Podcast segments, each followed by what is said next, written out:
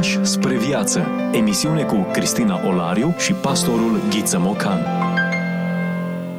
Bine v-am regăsit și astăzi, dragi ascultători, la o nouă întâlnire. Bun regăsit, îi spunem și pastorului Ghiță Mocan, prezent în studioul nostru. Mă bucur să ne revedem. Și ne revedem în preajma unui autor al secolului 20, un autor de origine elvețian, Hans Urs von Balthasar. Aflăm câteva lucruri despre un volum pe care ni l-a lăsat, sau unul dintre volumele pe care noi le aducem astăzi în discuție. Dar pentru cei care nu sunt familiarizați cu numele lui Hans Urs von Balthasar, haideți să descoperim câte ceva despre el. Da, ne întâlnim cu o mare personalitate, pentru că Hans Urs von Balthasar este considerat cel mai mare teolog catolic al secolului 20.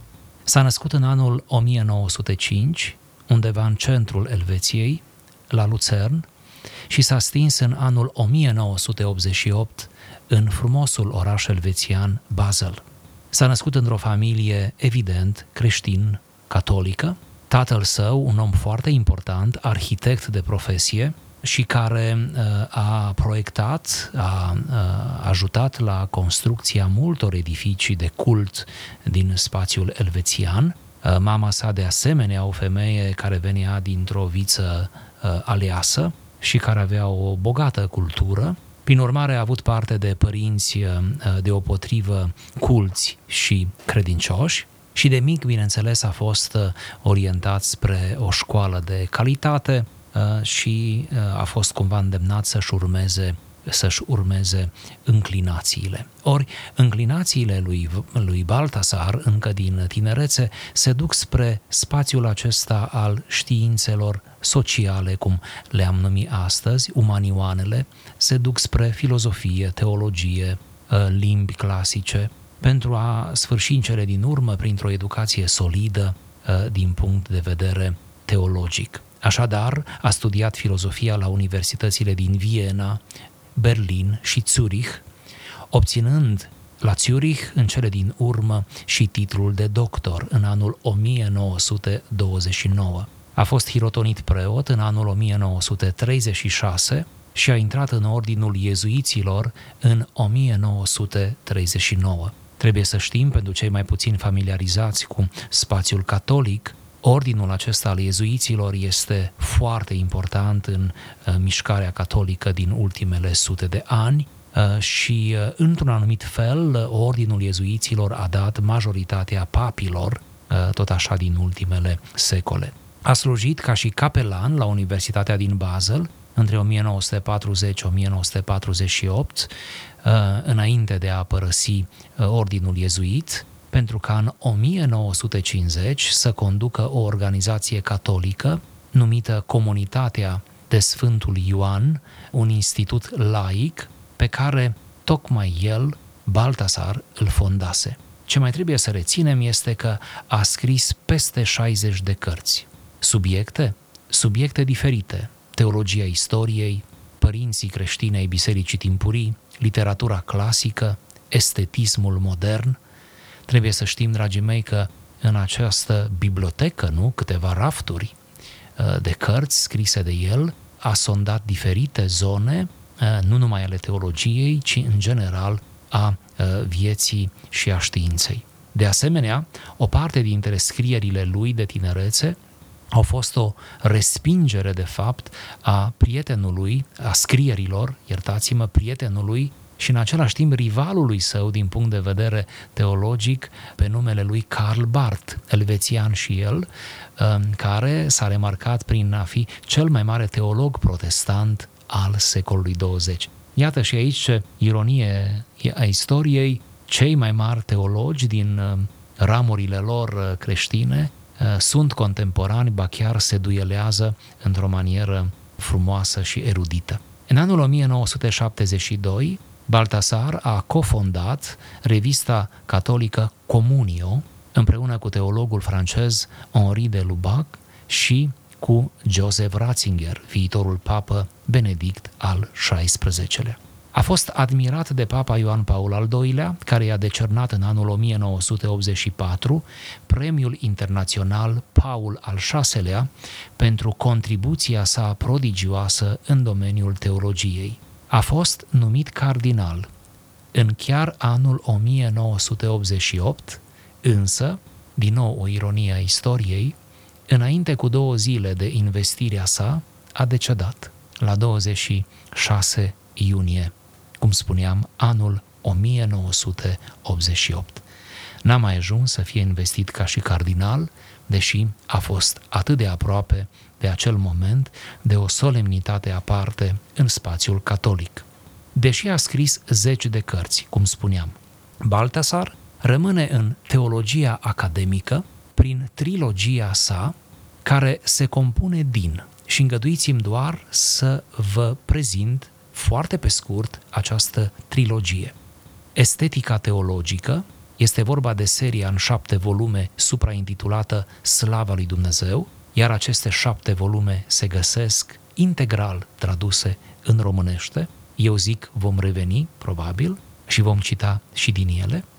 Apoi, a doua carte din trilogie, a doua operă, se numește Teodramatica, în 5 volume, iar 4 dintre ele deja există în românește, al 5-lea este în lucru, Teodramatica, și a 3-a mare operă, Teologica. Această parte, această operă, Teologica, da, așteaptă încă să fie tradusă în limba română. Trilogia despre care vă spuneam este bazată pe cele 3 idei transcendente ale ființei divine cu prioritate, frumusețea, bunătatea și adevărul. Înțelese într-o manieră filozofico-teologică, autorul deslușește cum revelația trinitară se poate exprima prin manifestarea lui Dumnezeu, adică frumusețea, dăruire, adică bunătatea, și înțelegere, adică adevăr. Aceste 3 serii de cărți, aceste 3 colecții impresionante, atât sub aspectul volumului cât și sub aspectul profunzimii, îl fac pe Balthasar să fie un teolog vrednic de luat în seamă și mai ales un teolog care propune, da, propune posterității texte interesante și o analiză extrem de profundă. Noi însă astăzi nu ne ocupăm de aceste cărți, ci ne ocupăm de o carte de mici dimensiuni, se numește Cine e creștin? E o întrebare. O carte în care autorul își propune să ne pună pe gânduri, da? Și să ne întoarcem cumva la origini, la fundamentele vieții de credință, dincolo de aspectele confesionale. E o carte interesantă, e apologetică, este de făcut cadou mai ales celor care nu umblă duminica neapărat cu consecvență la biserică, dar care și ei își pun problema adevăratei credințe. Frânturi de înțelepciune. Vorbim despre autori care nu au voie să fie uitați. Discuție cu pastorul Ghiță Mocan. În zona aceasta pășim, autori care nu au voie să fie uitați. Balthasar este unul din acești autori. În secolul 20 pășim și eu zic să deschidem cartea și să lecturăm unul din aceste pasaje ca o invitație pentru ascultătorii noștri să o deschidă de tot mai des și să o parcurgă pagină cu pagină de la început până la sfârșit. Care e piatra de temelie? Care e răspunsul neechivoc la întrebarea cine e creștin? Iar dacă ea nu mă frământă personal, face ca să mă frământe lumea din jurul meu. Sunt părinte, așa că fiul meu vrea să o știe, iar eu nu pot să mă port cu el ca și cum aș ști și să-i înșel conștiința. Dacă sunt dascăl, abuzez de autoritatea mea dacă le vând copiilor lucruri pentru care nu pot băga mâna în foc. Dacă sunt ortac sau orice alt fârtat, prietenul sau dușmanul de lângă mine vrea să afle chiar mai multe decât elevul de la dascăl și se lasă încă și mai puțin ușor duș cu vorba.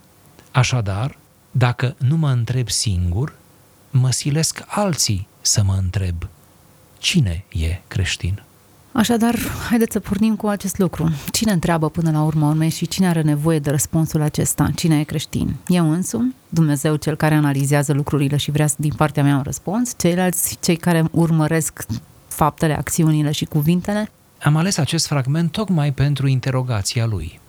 Bine spuneți, Până la urmă, toți nu ne întrebăm cine e creștin, iar care cumva nu ne întrebăm cu de la noi putere, nicio problemă. Vom fi mai devreme sau mai târziu întrebați de copii, de elevi, de vecini, de prieteni, de dușmani, de colegii de serviciu. Și întrebarea aceasta, ori de unde ar porni, ajunge până la urmă la noi și ar trebui să ne frământe. Iată premiza atât de naturală de la care pornește von Balthasar în explorarea acestui subiect. Apoi continuă. Cine e creștin? Pentru a ne îndrepta spre un răspuns, nu trebuie să rătăcim pe marginea de jos și din afară, adică cineva botezat, cineva care își face datoria de Paști, etc., ci să mergem drept în centru. Minimalistul e o figură extrem de complicată, fiindcă nu poate fi cuprinsă cu privirea, fiindcă nu e transparentă, de la el neputându-se aștepta nimic clar de la minimalist. Maximalistul, în schimb, dacă cuvântul ar fi potrivit, dar nu e, prezintă o figură simplă, transparentă, atât de simplă încât el e adevăratul minimalist, pentru că tot ce e complicat la el s-a integrat. După Pavel, nenumăratele interdicții ale moralei au fost stabilite pentru minimaliști, astfel încât aproape că nu mai vezi pădurea din cauza experiențelor. Pentru maximalist, adică pentru cel ce îl caută pe Hristos, toate aceste interdicții negatoare se reduc la o poruncă simplă. Cine o împlinește, le împlinește ca întreagăt și pe celelalte. Iar despre această poruncă Hristos spune că nu e greu de îndeplinit. Și vine greu să ne oprim pe parcursul acestui text, pentru că avem senzația că lipsesc detalii pe care trebuie să le adăugăm ulterior pentru a putea înțelege contextul larg în care el își prezintă discursul. Poate sigur. De aceea și am avut nevoie de 60 de volume ca să-și expună poziția pe diverse tematici. Era mult prea puțin o pagină, un volum, un capitol ca să exprime o gândire. Ea trebuie integrată în întreg cursul său. Da, este o lectură pretențioasă. Oriunde citești din Balthasar și încă aici cartea aceasta chiar a fost scrisă pentru publicul larg. Este scrisă pentru oameni care nu vor studia poate niciodată teologia într-o manieră academică, dar el într-adevăr scrie puțin pretențios, cu o mare densitate de idei, ceea ce face lectura pe alocuri dificilă, dar nu mai puțin profitabilă. Păi ce facem? Ne oprim aici, discutăm primele paragrafe sau îl parcurgem și pe ultimul? Da, cu îngăduința dumneavoastră aș face o simplă remarcă despre paragraful acesta și apoi îl parcurgem și pe ultimul pentru a le povesti toate deodată. Aici avem două tipuri de creștini prezentate de autor, anume minimalistul și maximalistul. Minimalistul este cel care rezumă credința creștină la religiozitatea ei, la moralitatea ei, la setul acela de norme morale care trebuiesc ținute cu strictețe. Maximalistul, care acesta din urmă abia se află în postura corectă, nu vede numai realitatea aceasta morală a vieții de credință, a creștinismului, ci vede relația din spatele ei.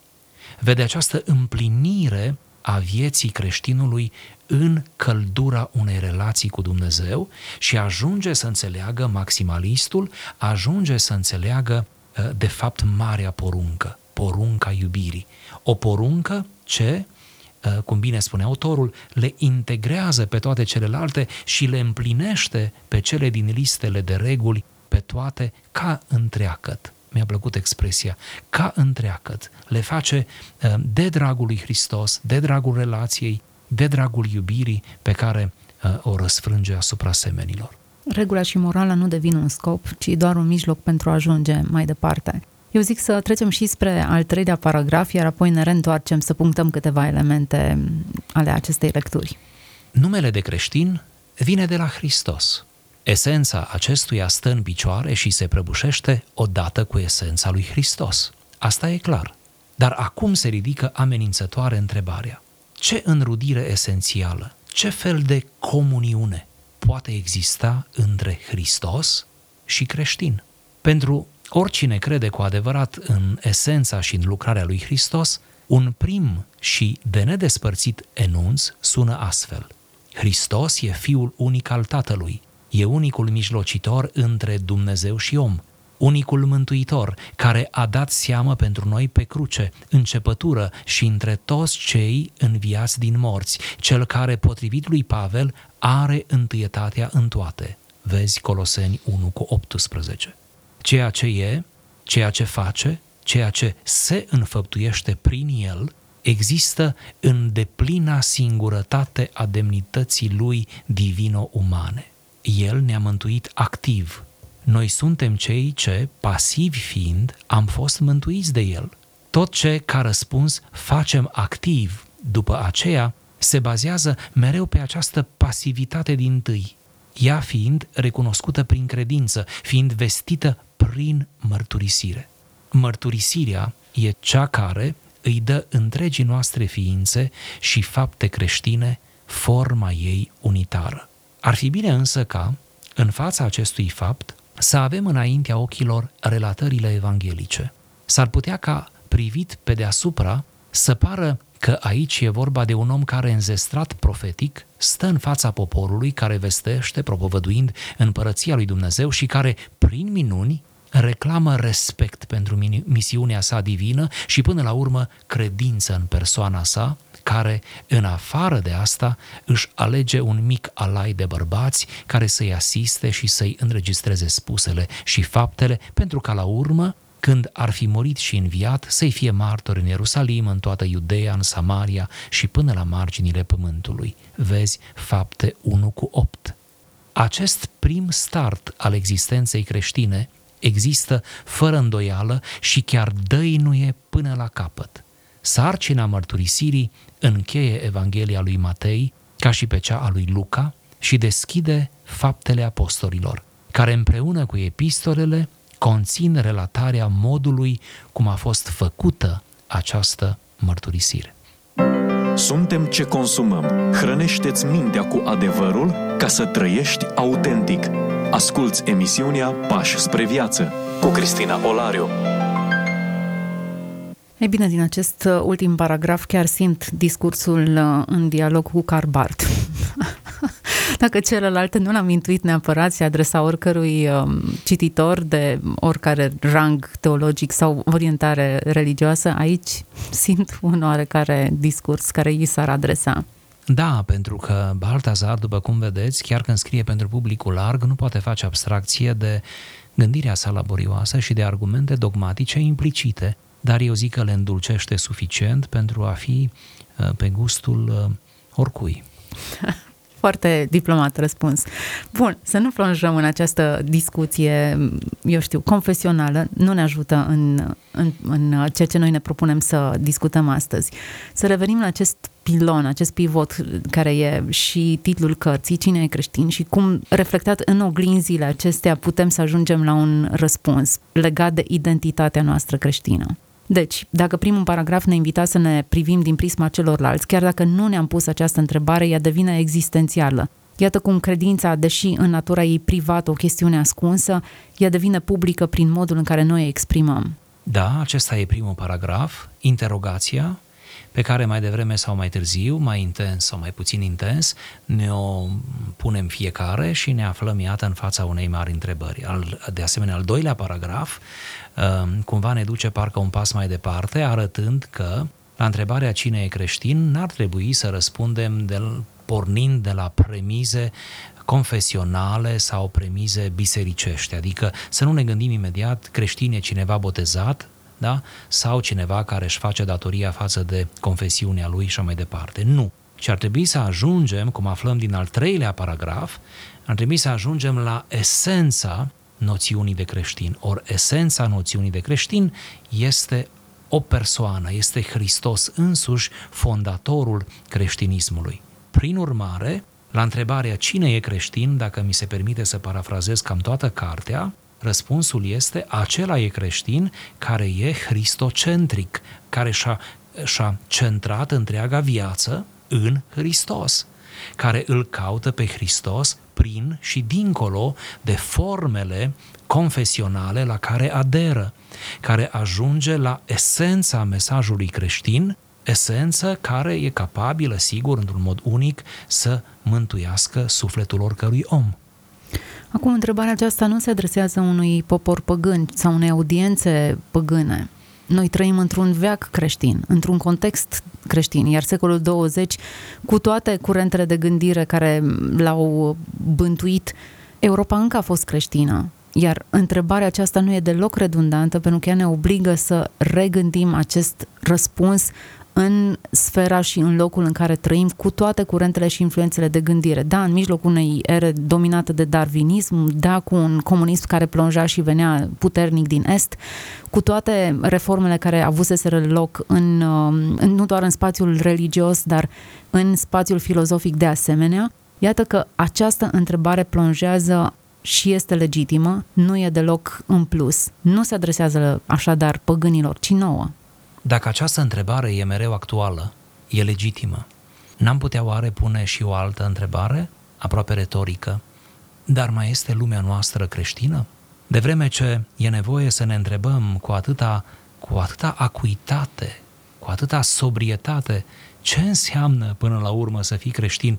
Oare nu cumva la nivelul acesta al lumii creștine, deci al mediului în care ne mișcăm, nu cumva standardele creștine au decăzut atât de mult? Nu cumva amestecul acesta, da, postmodern, de ideologii, de salvare, de forme de mesianism, care sunt atât de laice, atât de politizate, atât de încărcate de aliura lor economică, tehnologică, oare toate acestea nu ne-au smintit mințile, inimile, astfel încât agonizăm parcă întrebându-ne cine mai e creștin sau mai sunt eu creștin? Într-un fel, da, trăim într-o lume creștină, în alt fel, din perspectiva strictă a trăirii, nu mai trăim într-o lume creștină așezată pe absoluturi, așezată pe revelația incontestabilă a scripturilor, așezată pe miracolul întrupării lui Hristos, a învierii lui Hristos. Și acum nu mă refer la biserică, ci la lumea în care trăim, la aerul pe care îl respirăm noi, copiii noștri, nepoții noștri și următoarele generații pentru care în mod firesc ne îngrijorăm. Și dacă plasăm întrebarea aceasta, cine sunt creștinii, oare n-am putea în oglindă să reflectăm cealaltă întrebare, cine sunt păgânii, ce ne face până la urmă urmei și ne diferențiază?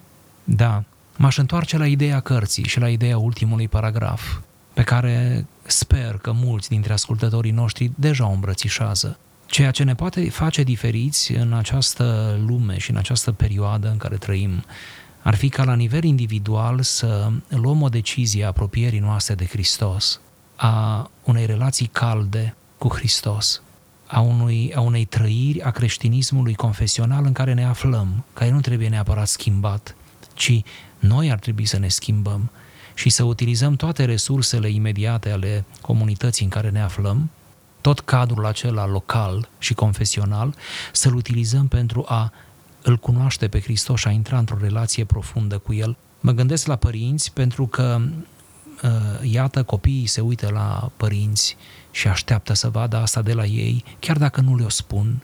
Elevii se uită la profesori, cum nu citam adineaori. Enoriașii se uită la păstorii lor și așteaptă același lucru. O experimentare. Fie îl avem pe Hristos în inimă și experimentăm prezența Lui și trăim în mod plenar și în același timp cotidian cu El, fie chiar nu suntem creștini în adevăratul sens al cuvântului, deși suntem regimentați undeva, deși cunoaștem un număr de versete, mai știu eu ce, citim un pic de dogmatică, un pic de istoria creștinismului.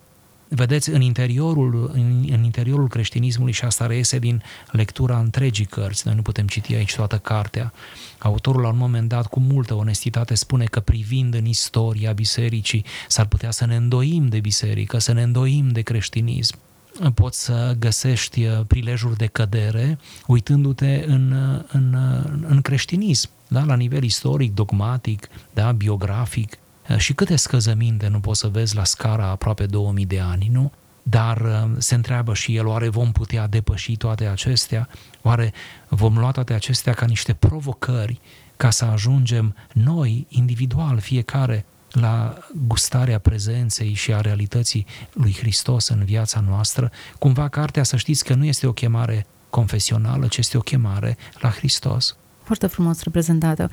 Nu știu de ce întrebarea, retorica lui Balthasar mă duce cu gândul înspre autorul laureat cu Premiul Nobel pentru literatură, cu volumul lui Așteptându-i pe barbari. Deși lectura am făcut-o cu ani buni în urmă, ceea ce m-a frapat a fost tocmai dilema pe care autorul o aducea în discuție. Cine sunt cu adevărat barbarii, cine sunt cu adevărat civilizații față în față cu o suferință atât de acută provocată unii altora? Uitându-mă la creștinismul care apare uneori diluat sau implicit sau mult prea axat pe norme și fără să fie înțeles în persoana lui Iisus Hristos, mă întreb cine sunt cu adevărat fii risipitori și cine sunt, în ce măsură cei care au rămas acasă chiar sunt răscumpărați și au înțeles cine e Hristos, cel care e în casă cu ei. Aș mai introduce aici un element care ține de aliura academică și teologică a lui von Balthasar. Aparent o să vi se pară că nu răspund la întrebare, dar chiar voi răspunde.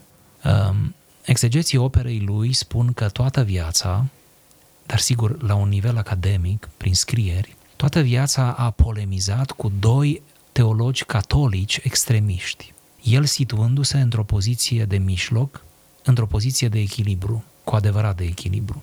La o extremă era francezul Marcel Lefebvre, care este considerat arhiepiscop schismatic, adică el a ajuns, acest teolog, la rangul de arhiepiscop și de acolo a fost destituit în urma învățăturilor lui schismatice, pentru că a promovat un ultraconservatorism. Ați auzit? Ultraconservatorism. A fost de un legalism, sigur de sorginte catolică, de un legalism care n-a fost tolerat până la urmă pe scară ierarhică de biserica în cadrul căreia funcționa. Asta pe de o parte. Iar la celălalt capăt, în cealaltă extremă, era un teolog elvețian, iarăși elvețian, Hans Küng. Hans Küng este mai cunoscut, cred eu, decât Lefebvre, care era de un liberalism tot mai îngrijorător, ca să spun așa, și el a ajuns de asemenea să fie scos în afara Bisericii Catolice, fără posibilitatea, fără dreptul de a mai preda teologie, deși în tinerețe fusese coleg la Leibniz cu Joseph Ratzinger, care va ajunge între timp Papa Benedict al XVI-lea. Vreau să spun doar, fără să intrăm în detalii, interesante și ele, nu? Că Balthasar se află între Lefebvre și Küng, între cele două extreme și uneori în mod declarat a încercat să țină cumva calea de mijloc, da? Să nu cadă nici într-o extremă, nici în cealaltă. Nu știu în ce măsură acest element răspunde la întrebarea anterioară, dar poate că într-un fel răspunde. El a avut mereu grijă să ofere o învățătură credibilă și în același timp o învățătură cât se poate de logică și care să zidească, nu să dărâme. Din păcate, suntem la finalul emisiunii. Nu că am mai putea vorbi binișor pe marginea acestei cărți, nu neapărat a cărții, a conceptelor pe care le aduce în discuție. Dar pentru că timpul alocat emisiunii noastre este la final, nu rămâne decât să le dăm o invitație celor care ne-au urmărit să lectureze întreg volumul. Hans von Balthasar este autorul acestui volum. Nu este foarte vast, adică e un volum mic, cartea pe care am adus-o în discuție, Cine e creștin, în jurul unei întrebări bune, care sper să ne provoace pe fiecare dintre noi să căutăm răspunsuri oneste la această întrebare. Mulțumim pastorului Ghiță Mocan și tuturor celor care ne-au urmărit pe parcursul emisiunii. Să aveți o zi excelentă în continuare, Dumnezeu să vă binecuvânteze.